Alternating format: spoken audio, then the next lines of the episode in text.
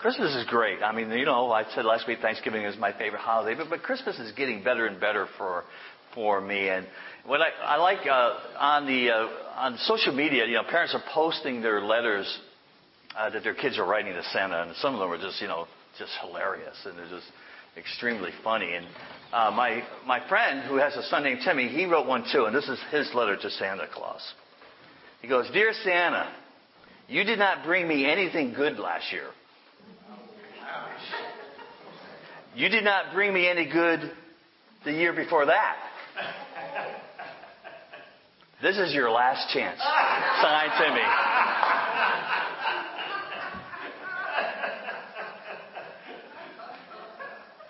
I'm not sure what um, Timmy's going to do about Santa's uh, gift selection, but I, I don't think it's a good idea to uh, threaten Santa. I don't know. It's probably not a wise choice. Last year, we gave away, I believe Kimberly got it, the Christmas pickle. Now, the Christmas pickle is from a, uh, a, a, old German tradition about they would hide an actual pickle on the Christmas tree, and I guess this was a big treat to the kids. If you would, if you would find a pickle, you would also get a special, special gift. So I thought this year, you know what? You know, last year was the start of the Christmas pickle in the BBCC. Why not start a, a, a Christmas tradition where we give away a pickle every year? Okay? So at least this will be the second pickle that we have given out at Bridge Builders Community Church. So that's that's pretty cool. But you're going to have to earn this pickle. Okay? All right? not counting my family, who knows my middle name?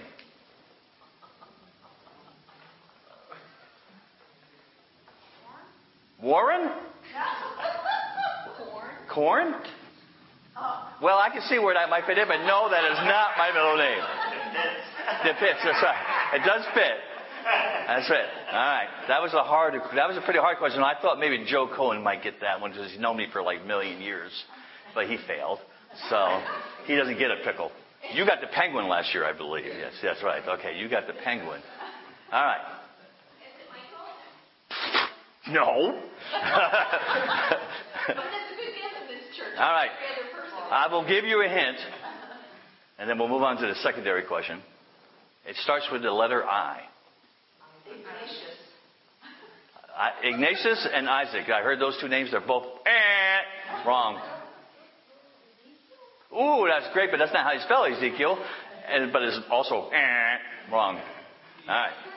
What's that? nope. No. Although I might, I might appreciate that one better than my actual middle name. That is a close, that's a close second, but we can't give it to the Mara household. They already have one pickle. They can't have another pickle. Ivan. And, all right. Isaiah, no. Kirby. Yes, Roger. you get the Christmas pickle. There you go. Applause.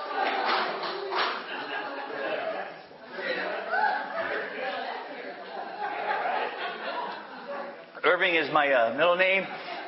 And to prove that there is a God, that almost was my first name. So, you know, God was good. And, uh, you know, I've come to appreciate Irving as my middle name, but, uh, but a first name, I don't think that would have been good. it's, it's great to laugh together and have fun. I appreciate you all so much putting up with my zaniness. I really do.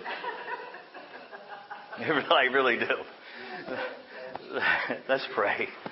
Father, thank you for this morning. Thank you for joy. Thank you for laughter.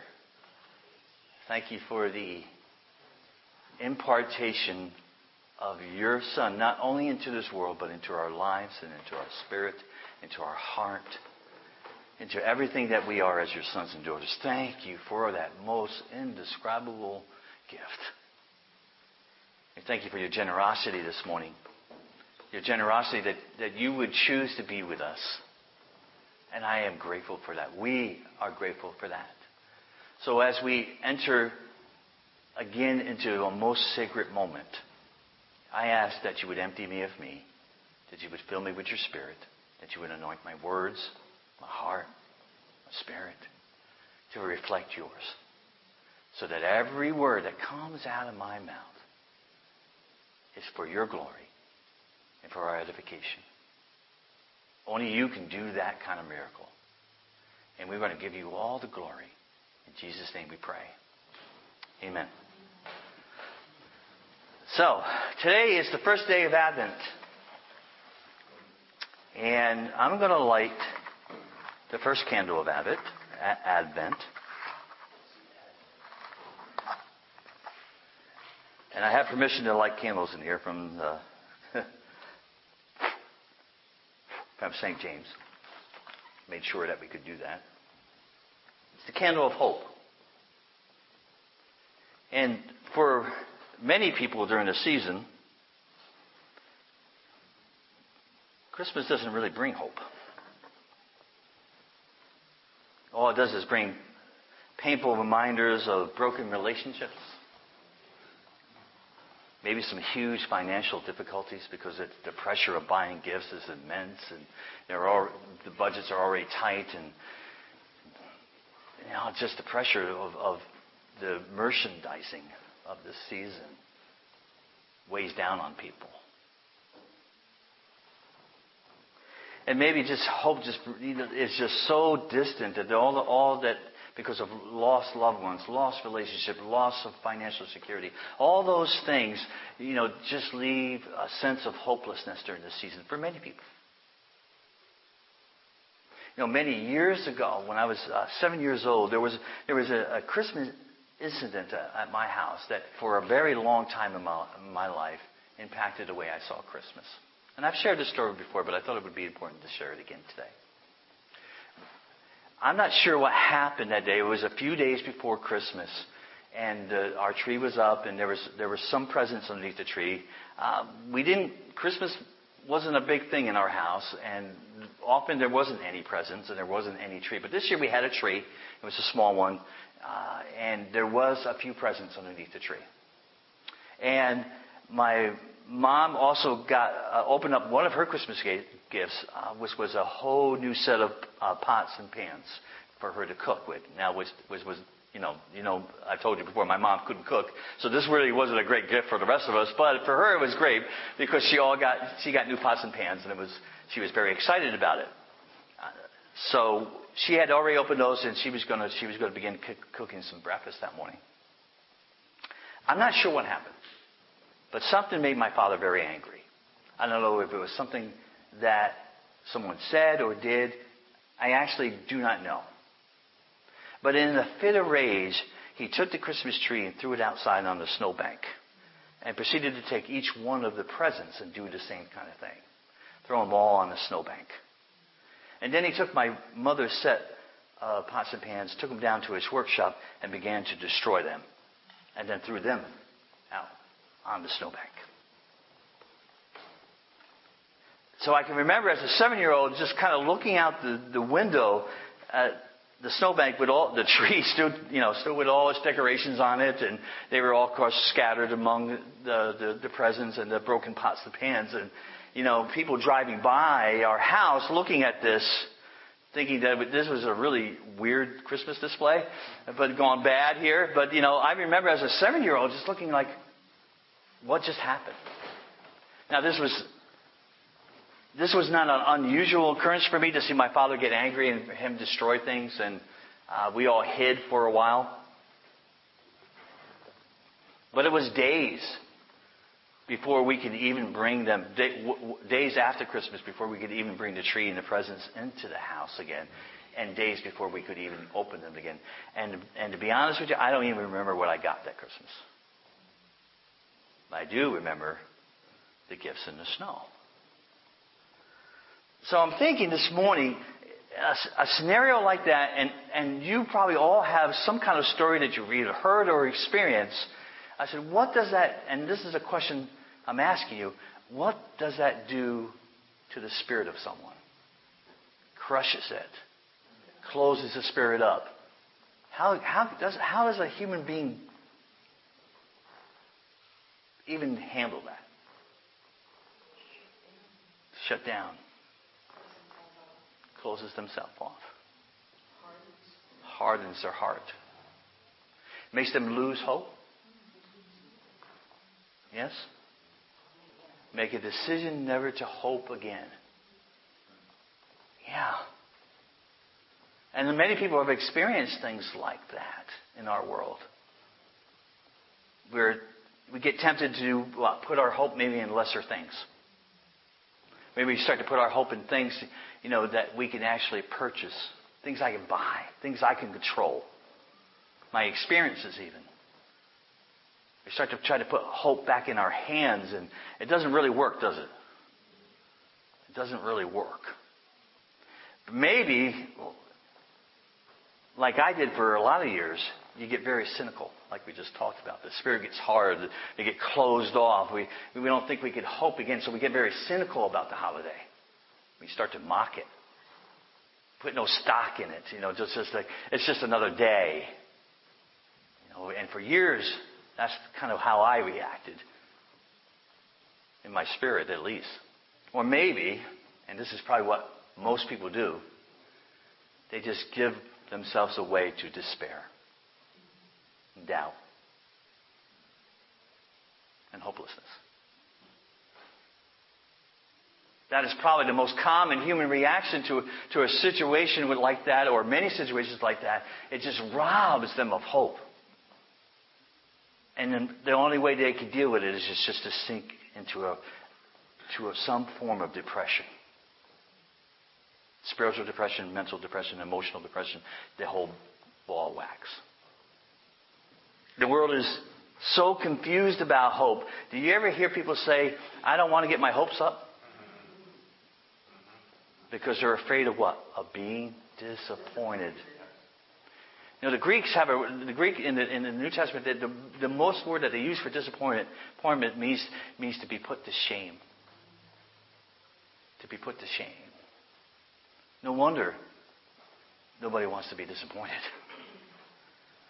Nobody wants to be put to shame. You know, disappointment kind of sounds even kind of like, well, that's not too bad. I can handle disappointment. But the, the word actually means to be put to shame to want to, to, to want to hide yourself, not to be able to face anyone or anything. So people say, I don't want to get my hopes up because, man, I just don't want to be put to shame. I don't want to be disappointed. So I'm going to keep my expectations low. As low as I can go and still kind of maybe muster up some kind of energy to go through life. I just keep, I'm going to keep it here because you know, that's all I can expect out of life. That's all I, I maybe I even deserve. This is why we need the Christmas story to be told. Because hope comes in the form of Jesus Christ. This is why this season is huge. To be able to share the gospel story, to talk about hope in every way imaginable. Because there's so many of us, even us in this room, that set our expectations low so that we don't get disappointment in our hearts and our spirit. And God doesn't want them low. God wants them lifted. And this is what the Christmas story is all about.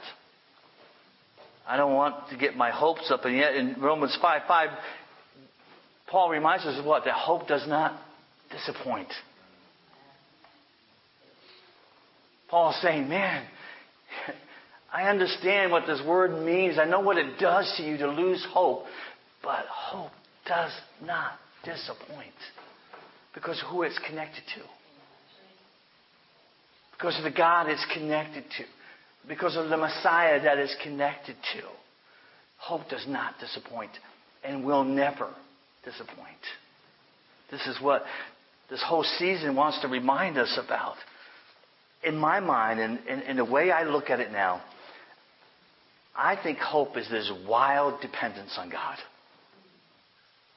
Hope is not tame whatsoever. You know, this is tame, this low bar of expectation. This is a, this is a tame reference in our life.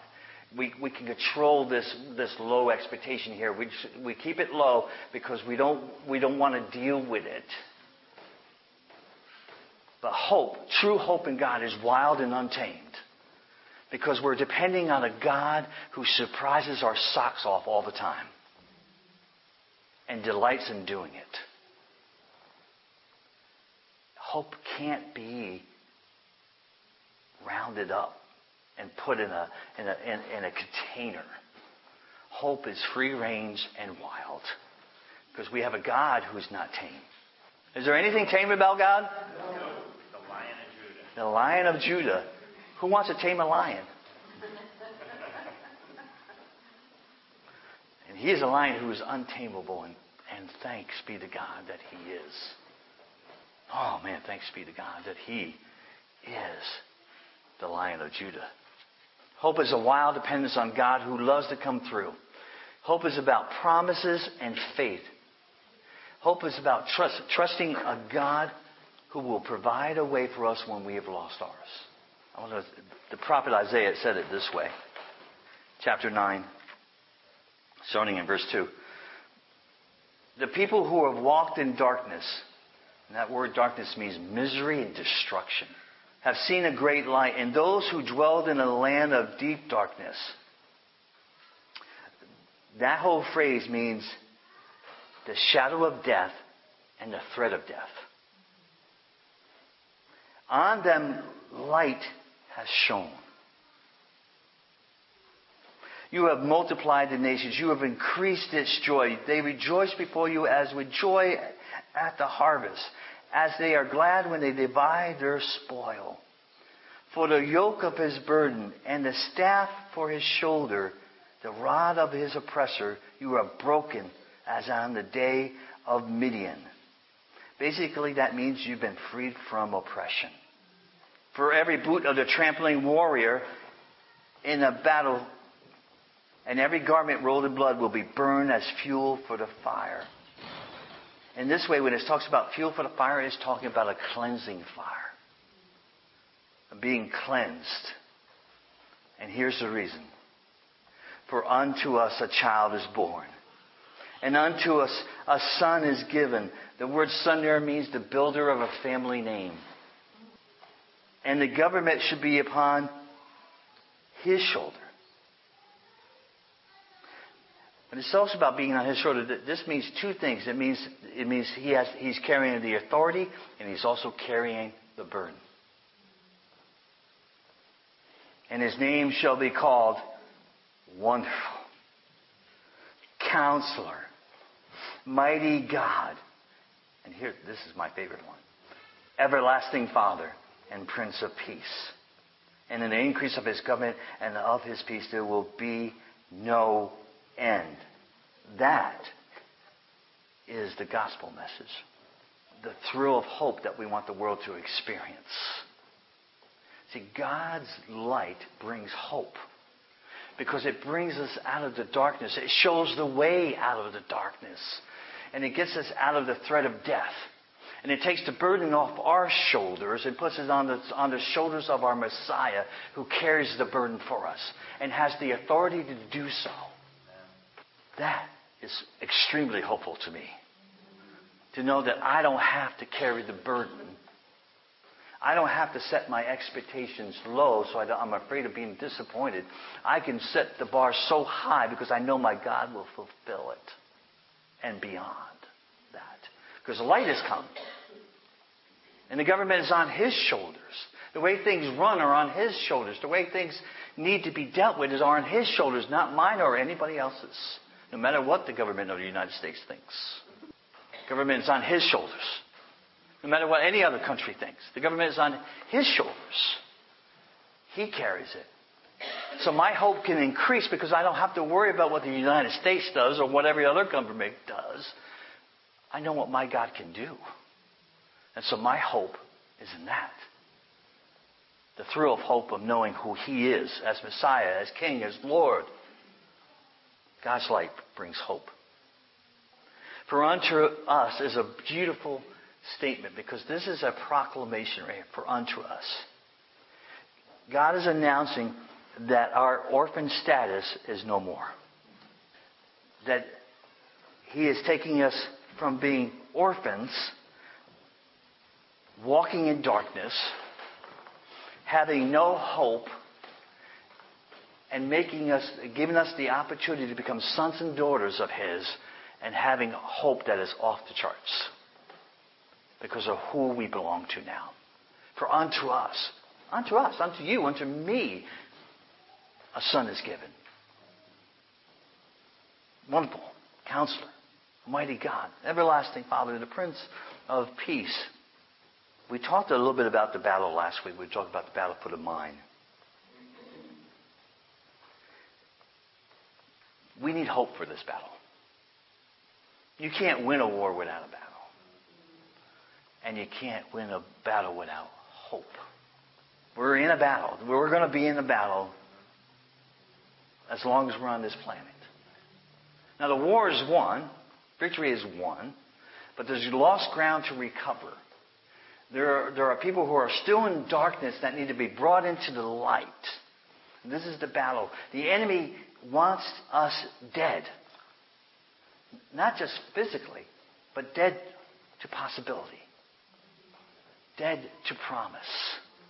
Dead to hope. Because ultimately, that means dead to a relationship with God. See, the enemy wants this to happen, is invested in a battle with us to make this happen, for us to lose hope so that we, we, we want to back off the battle. Because the enemy hates us. That's one reason for this battle. But the enemy is also afraid. And here's what he's afraid of. If God's sons and daughters have hope in their God, there is nothing that can stop them. And the enemy is afraid of sons and daughters finally, finally getting the point that, hey, wait a minute, my hope is in God and God alone. And there's nothing that can stop God. So therefore, there's nothing that can stop me. But going into all the world, preach the gospel, make disciples, and bring people out of darkness into the light. This is why we need to have hope. Not just for ourselves personally, but there's a lost and dying world out there that needs to know that our Savior lives. And Messiah came in the form of a baby, but he didn't stay that way. And he's coming again. And that's hope for us who, who believe and know. And yes, we should, we should dwell on that hope, and we should embrace that hope, and we should breathe that hope in every day. But that hope is meant to motivate us to spread the gospel. Because we want other people to come out of the darkness. We want other people to be freed. And this is why the enemy is afraid of sons and daughters seizing hope and running with it. Hope is wild. Hope is untamed. And the enemy can't handle that. I want to share a scripture with you that is not usually read at Christmas time. I can almost guarantee that it's not read at Christmas time. But I think it's a, it's a, it's a beautiful expression of hope. It's in John 14, verse 18. It's a very small verse. I will not leave you as orphans, and I will come to you. I will not leave you as orphans. I will come to you. Doesn't that just make hope rise in you this morning? When you think about that, just think about that for a moment. What, what, what Christ is saying here. I will not leave you as orphans. I will come to you. And the whole context of this passage Jesus is really going into depth about his relationship with Father God. He's, he, is, he is not just hinting about his going to see the Father soon. He knows he's going to see the Father soon. He knows that he's going to the cross. He knows he's, the, the resurrection is coming. He knows he will be going back to the Father. He knows that the Holy Spirit is coming. But the promise is that I will not leave you as orphans. I will not leave you fatherless. I will not leave you powerless. I will not leave you alone. I am a God who is with you always. Emmanuel, God with us. The fact that God will not leave us as orphans, that He places us in a family, that His whole intent of His heart is to be intimately related to us, should bring hope to our hearts in our darkest days. On the days that we, we can't face the next morning, on the day that we want to set the, our expectations so low that they go underneath the ground, Because we know that there's just no way that God's going to do this. We, we believe the lie about that. We should reflect on the fact that Father did not leave us as orphans. He sent Jesus Christ to redeem us, to make us sons and daughters of the Most High. So this morning, we're not orphans. And to choose an orphan spirit because we're afraid of embracing the wild, uncontrollable hope of God, it's not only wrong, it's fruitless.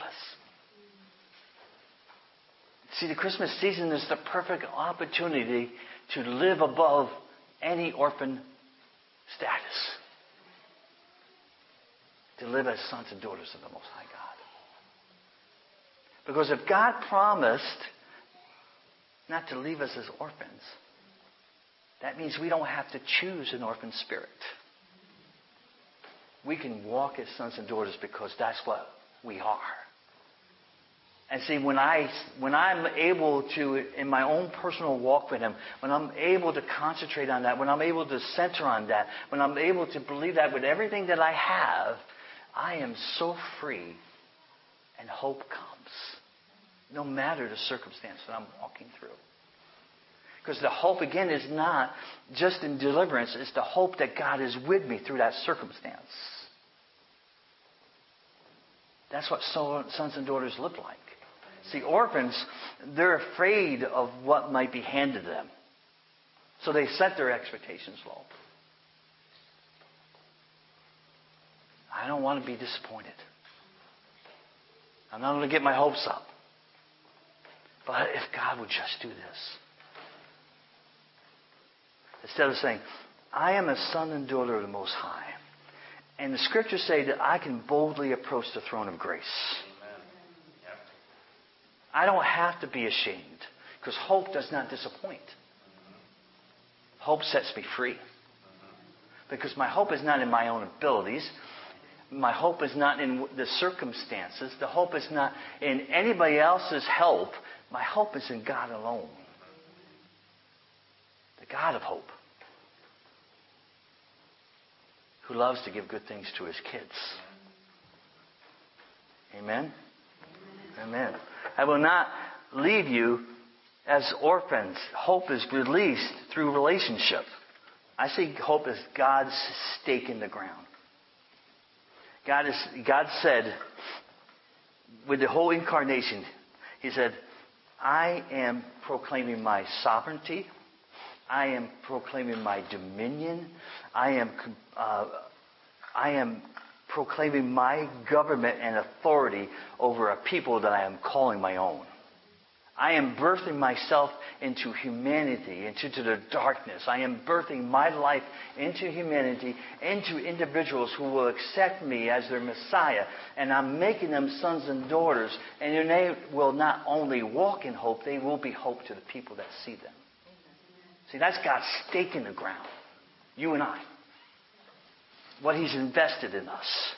Not just by coming, by coming and being Messiah, dying on the cross for our sins, raising up from the dead, defeating death forever. That alone should bring us hope. That alone should bring us hope. The hope of glory. God coming back to redeem us as His own, birthing himself into the dregs of humanity, the darkest place there could be, the, the human heart, and saying, I'm redeeming this. I am redeeming this. I am making this my own heart. I'm going to dwell here. So there's, I, I cannot. God's light dispels all darkness. So if you're here this morning and you think your heart is too dark for God to reveal, you're, you need to realize that that's just not true. His light brings hope. And so that darkest place of your heart that you're afraid to, to, to reveal to God, He already knows. And He wants to incarnate Himself into that part of your heart and birth life. You just have to let Him. You just have to say, Yes, Lord, I want you. I want my whole heart. to be illuminated by your light and by your hope. That's your choice. But God wants to do the work. I'm going to read this. This is often, this also is not usually read during Christmas time. So you're getting a lot of out of the box scriptures this morning, but this is really good. Hebrews 6, 18 through 19. So God has given both His promise and His oath, which is amazing just to think about that. His promise and His oath. These two things are unchangeable because it's impossible for God to lie. Therefore, we who have fled to Him for refuge have great confidence. We hold to the hope. This word means to seize, to to have strength and to be powerful. That word hold. That's what it means. Remember we talked in the summertime not to be afraid about being powerful, that God wanted us to be powerful sons and daughters, to not to be afraid of it any longer. Why? Because we can hold on to hope with all the strength that He's given us. Which means hope is our possession as sons and daughters. Okay? We own this. We own hope because it's part of our heritage. It's part of what He's given us. It's part of what He does for us. What, what He does through us. is ours. We hold to it. We hold it with all the strength that He's, He gives us.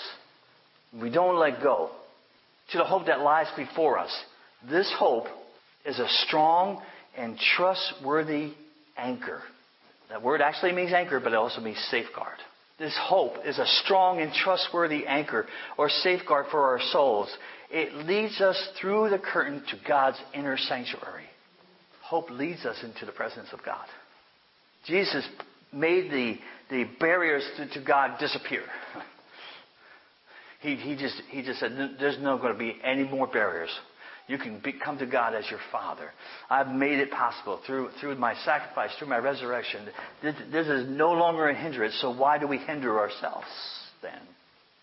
If God is, if Jesus has made it possible to have hope, to possess it, to hold on to it like an anchor, that, that it keeps us anchored like a stake in the ground, then why do we lose hope in Him? I'll just let you ponder that. In the Jewish culture, hope is big. Their, their thinking of hope is generational. In the Jewish culture, hope connects their past to their present to their future. Their word for hope is tikva. Tikva. And what it means is to bind together like a strong cord.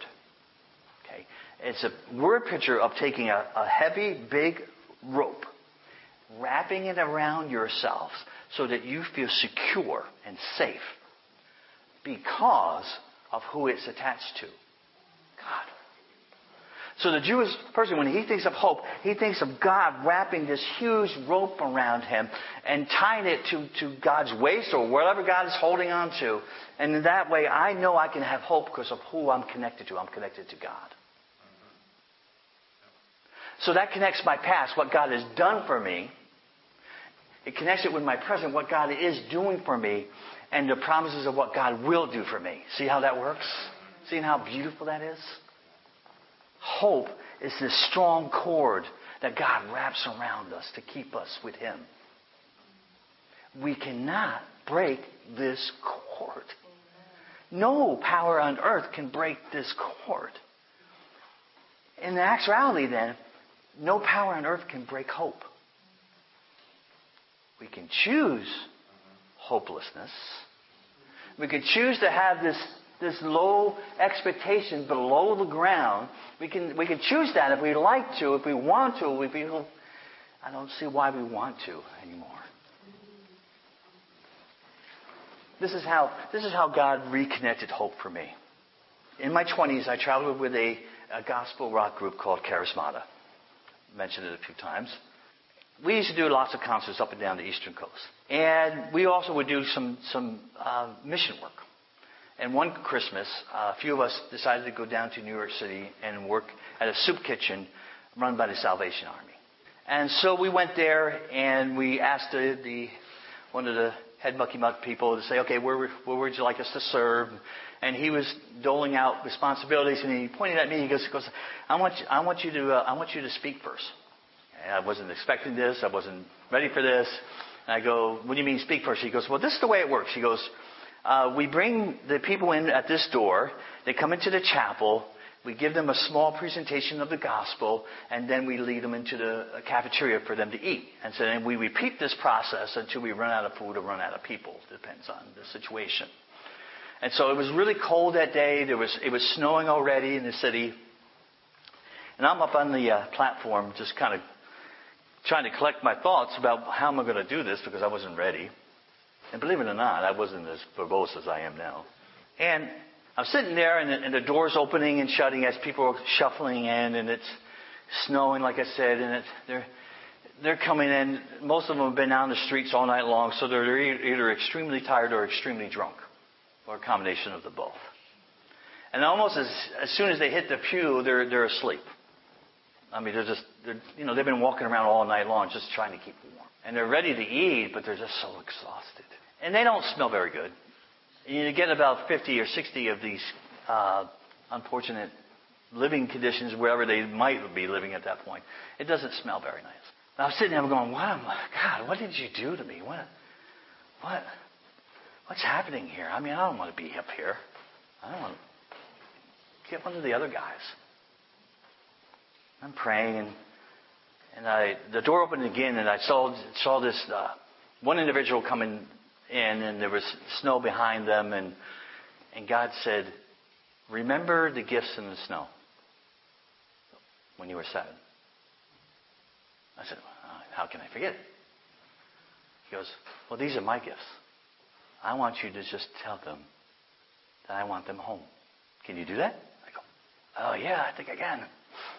And so it came time, and I and I just gave a, a, a very short sermonette about the Christmas story about angels, and about shepherds, and about wise men, and about a, a cruel king, and, and just how, you know, what seemingly was a very harsh time, God brought light and love into the situation. And that God saw each and every one of them as gifts. And as harder it is for you to believe, talking to them, that you are gifts this morning, you are.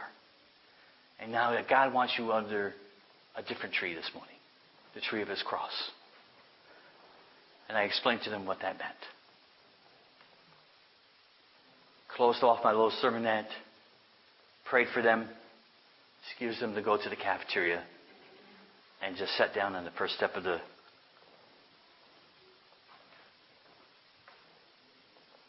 platform, trying to regain my composure.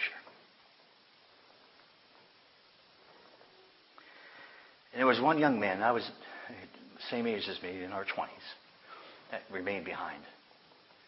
And he came up to me and he said, can I, can I talk to you? And I said, Of course. And he said, My father threw me out of the house about a month ago. I've been on the streets for, for about a month. And it was over something I said to him, and, and I, we had a huge fight, and he just threw me out in the cold. He said, But listening to your story, I realized I have to go back to him and ask forgiveness. Would you pray for me? And I did.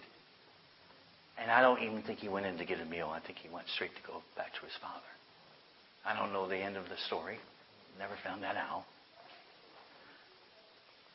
But that day, God reconnected the past to my present and for my future. It completely changed the way I saw Christmas from that point on whatever cynicism that I carried, whatever low expectation of this holiday disappeared because I saw a bigger picture of what God has in mind and what a small gift of hope can do to someone. 1 Peter 3:15, also another scripture that's not usually read at this time, but sometimes. But in your heart set apart Christ as Lord.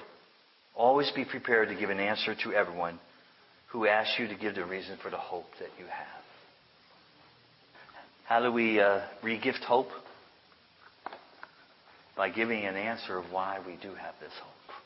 Why are, why are we hopeful? Well, we know who Jesus is. And because we know who Jesus is, we can have this great hope to share.